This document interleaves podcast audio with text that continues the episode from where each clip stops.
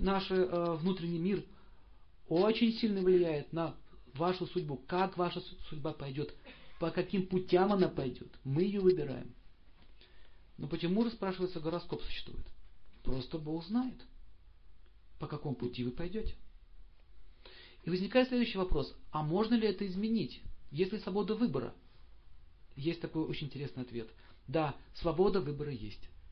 Но Бог знает, какой выбор вы сделаете. Вот в этом... Нет, выбор есть. Просто он знает, что вы из этого выбора выберете вот этот. И он нарисовал, какой выбор у вас будет. Он, его еще называют ачинтия, означает непостижимый. Вы не можете постичь, почему так. Кажется в тупике, но вы это был ваш выбор. Как такой мультфильм недавно сделали э, про ростовского там Алешу. Смотрели, да?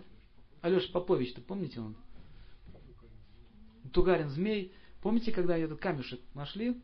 Три дороги. И кто что выбрал? Кому свадьба? Вот, Лешенька, наша жизнь, смотри, свадьба. Тот себе суженого найдет. Туда нам надо идти. Лошадь за деньгами пошла. Да? Видите, так же наша жизнь. Мы всегда выбираем. Все разные стороны идут.